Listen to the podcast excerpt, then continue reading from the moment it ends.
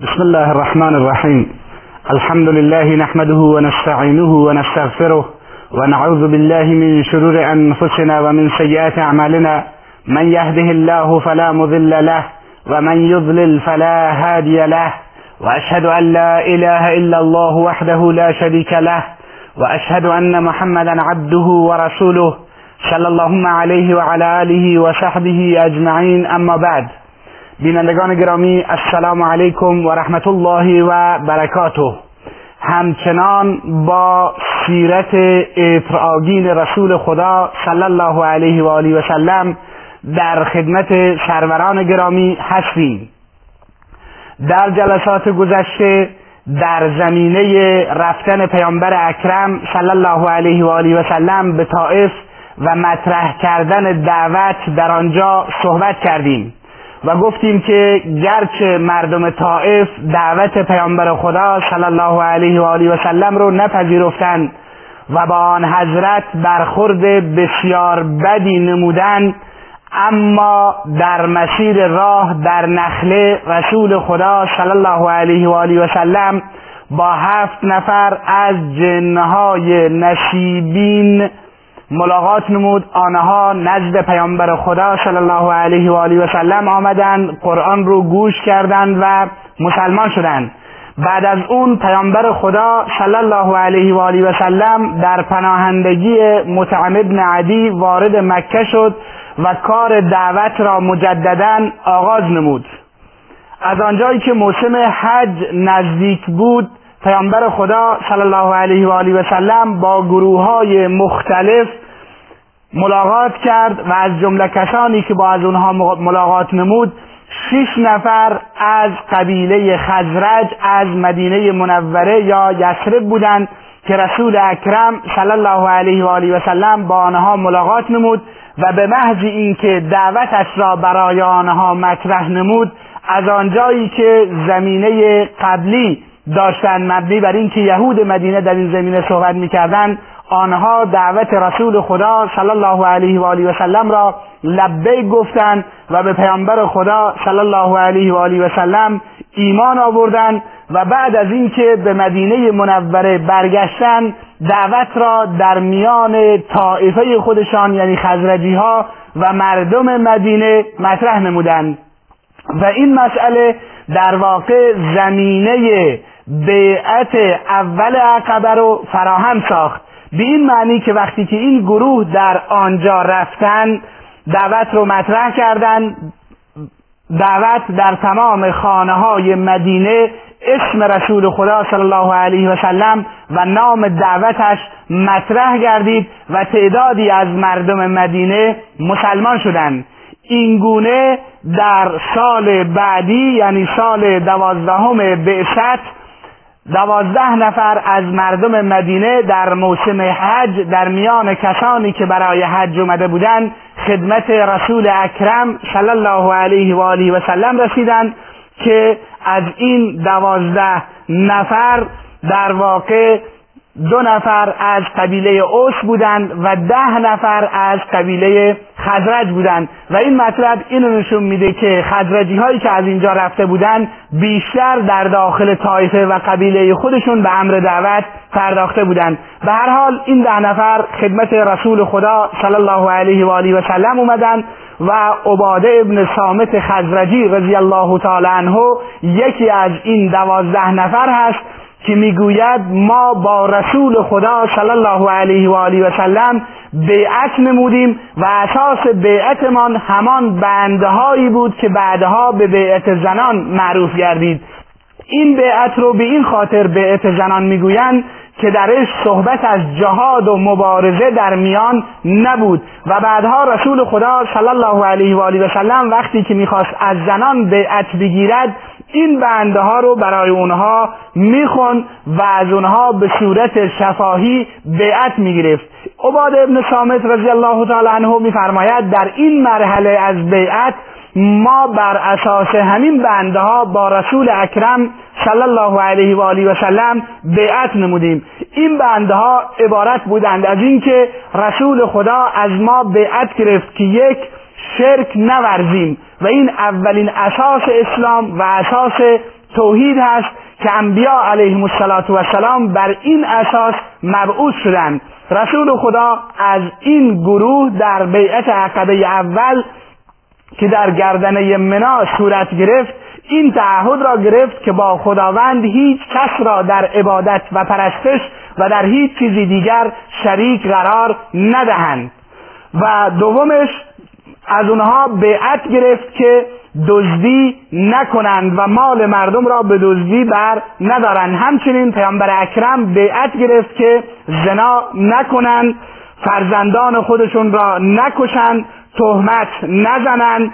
در کارهای خوب از پیامبر اکرم صلی الله علیه و آله و سلم نافرمانی نکنند. بعد ازش پیامبر اکرم صلی الله علیه و آله و سلم فرمود کسی که یکی از این کارهای اخیر را انجام دهد اگر خداوند بخواهد او را مغفرت می کند و اگر نخواهد دچار عذاب می کند این گونه این دوازده نفر از مردم مدینه با رسول اکرم صلی الله علیه و آله و سلم بیعت نمودند. اون چه در این بیعت قابل تعمل هست این هست که بند اول بیعت در مورد توحید هست و این اساس اسلام و اساس دین هست و سایر بندهای بیعت در واقع امراض اجتماعی و مشکلاتی هستند که در جامعه اون روز رواج داشتند. به این خاطر پیامبر خدا صلی الله علیه و آله و سلم از آنها تعهد گرفت که این مشکلات را ایجاد نکنند. به این خاطر نبی اکرم صلی الله علیه و آله و سلم از اونها بیعت گرفت که این مشکلات اجتماعی که در حیات و زندگی اون روز آنها وجود داشتند اینها دیگر از زندگی اونها رخت بربندد. به هر حال بعد از اینکه رسول خدا صلی الله علیه و آله و سلم از آنها این بیعت را گرفت مصعب ابن عمر رضی الله تعالی عنه صحابی جوان و پرنشات خودش را همراه اونها نمود تا اینکه به مدینه برود و مردم مدینه را به اسلام دعوت دهد قرآن را برای آنها تلاوت کند و احکام اسلامی را برای آنها بیان نماید. این گونه این بیعت انجام گرفت و مصعب ابن عمر رضی الله تعالی عنه آنها را به مدینه همراهی نمود. مصعب از اونجا پیامبر خدا مصعب رو برای این مأموریت و برای این سفارت در مدینه انتخاب نمود که مصعب فردی بود دارای اخلاقی خوب متواضع فروتن و از خل اخلاق والایی برخوردار بود و وقتی که وارد مدینه منوره شد توانست تأثیر زیادی در میان مسلمانان مدینه بگذارد. مصعب در مدینه نزد اسعد ابن زراره انصاری رضی الله تعالی عنه که یکی از افرادی بود که با رسول اکرم صلی الله علیه و آله و سلم بیعت کرده بود به خانه ایشون رفت و در خانه ایشون سکونت گزید و در اونجا با افراد و سران قبایل یکی یکی ملاقات می نمود و اونها را به اسلام دعوت می‌داد و تونست دعوت رسول اکرم صلی الله علیه و آله و سلم در مدینه راه باز کند. در واقع مصعب ابن عمر رضی الله تعالی عنه نمونه عملی آیه مکی بود که به پیامبر اکرم صلی الله علیه و آله و سلم دستور می‌داد که با حکمت و موعظه حسنه و جدال به طریق حسن و خوب مسیر دعوت رو طی کند. این است که مصعب در واقع تطبیق عملی این آیه قرآن کریم بود که میفرماید ادعو الى سبیل ربک بالحکمت والموعظه الحسنه و جادلهم بالتي هی احسن. به سوی راه پروردگارت با حکمت و موعظه حسنه پند نیکو دعوت بده و جادلهم بالتی هی احسن. و اونهایی که مخالفت می‌کنن بحث و جدال و مناقشه می‌کنن با اونها به روشی احسن و به روشی خوب جدال کن. این گونه مصعب ابن عمر رضی الله تعالی عنه دعوتش را در مدینه منوره دنبال نمود. تا اینکه تعدادی قابل توجه از مردم مدینه دعوت پیامبر اکرم صلی الله علیه و آله و سلم را پذیرفتند و مسلمان شدند.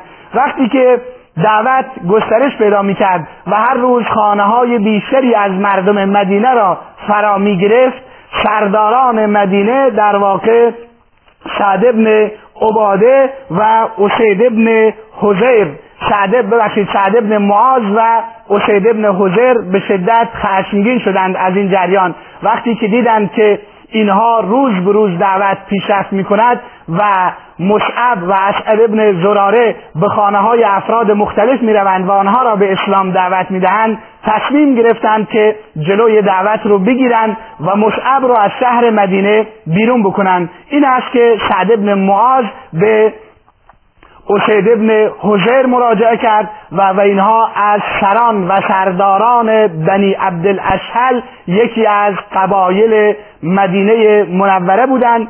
سعد به اسید ابن حزیر گفت شما می‌دونید که اسد ابن زراره پسر خاله من است. در نتیجه من نمی‌توانم با ایشان مخالفت زیادی بکنم و در برابر ایشان بیستم.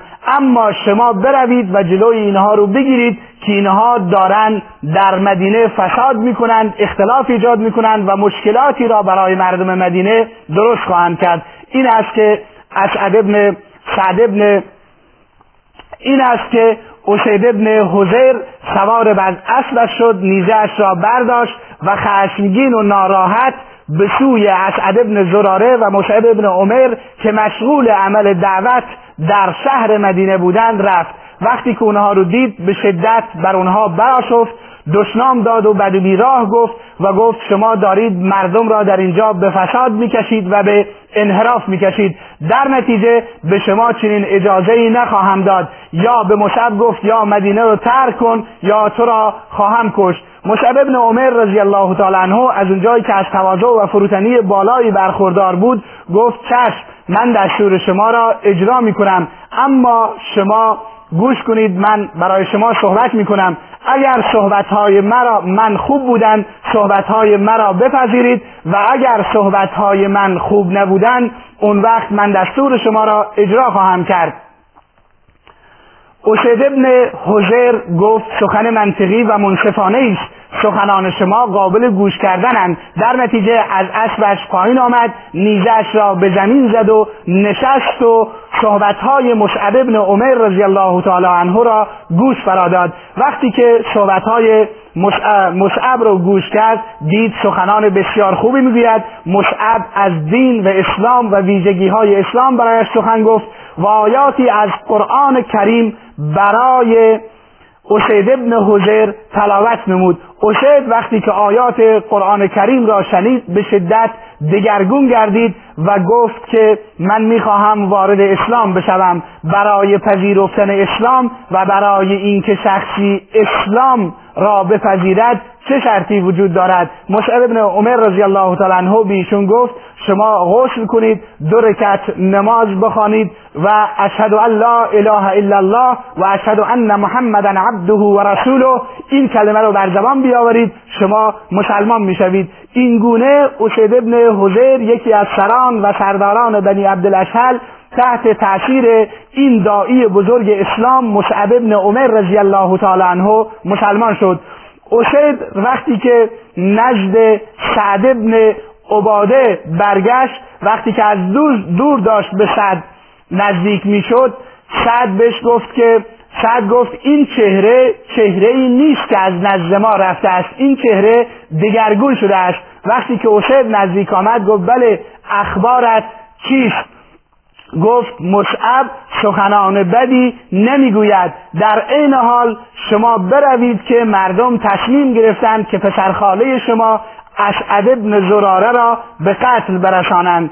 سعد ابن معاذ رضی الله تعالی عنه تا اون زمان مسلمان نشده بود بسیار خشمگین و ناراحت سوار بر اسبش شد و حرکت کرد. آنجا که رفت دید مصعب و اسعد ابن زراره آرام نشستند متوجه شد که اسد به این خاطر این صحبت ها رو با من کرده است تا من بیایم و سخنانش را و سخنان مصعب را گوش کنم. در نتیجه وقتی که اینجا آمد باز هم بد بیراه گفت و دشنام داد و به مصعب گفت شما چرا مردم را دچار فساد و دچار مشکل می‌کنید؟ مصعب همان برخوردی را که با اسید ابن حزیر کرده بود با سعد ابن معاذ نیز کرد. گفت شما بنشینید سخنان مرا گوش کنید. اگر من سخنان خوبی گفتم بپذیرید و اگر سخنان من برای شما ناخوشایند بود و شما نپسندیدید اون موقع من دستور شما را اجرا می کنم و از مدینه بیرون میشم. سعد ابن معاذ گفت سخن منصفانه است به زمین نشست و نیزش را به زمین زد و به سخنان مصعب گوش فرا داد. مصعب رضی الله تعالی عنه از خوبی های اسلام خصلت های خوب اسلام و دین برایش تعریف نمود و آیاتی از قرآن کریم برای سعد ابن معاذ تلاوت نمود. اینجا بود که سعد ابن معاذ هم با شنیدن آیات ملکوتی قرآن کریم متحول گردید و مسلمان شد و گفت چه امری لازم است برای این که من مسلمان بشم. مصعب رضی الله تعالی عنه بیشون دستور داد تا غسل کند. کلمه شهادت یعنی لا اله الا الله محمد رسول الله را بگوید و دو رکت نماز به جای آورد. و سعد این کار را انجام داد و این گونه مسلمان شد.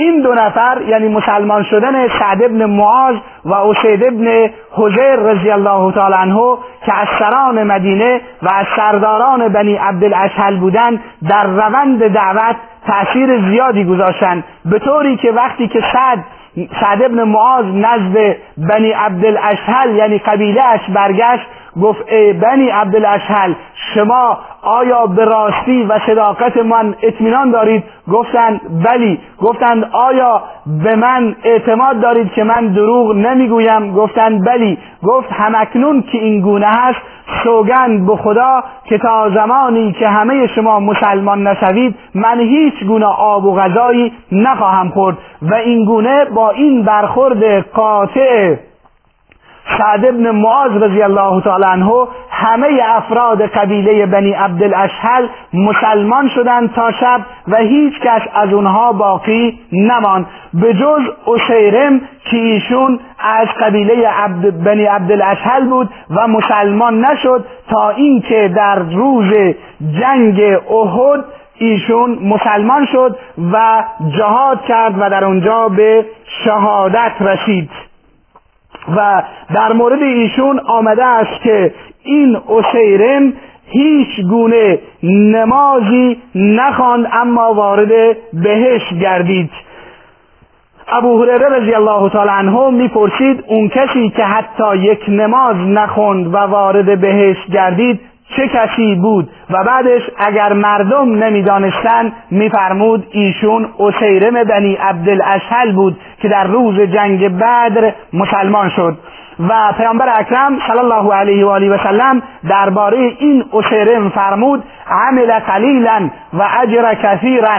عمل اندکی انجام داد اما پاداش بزرگی برد.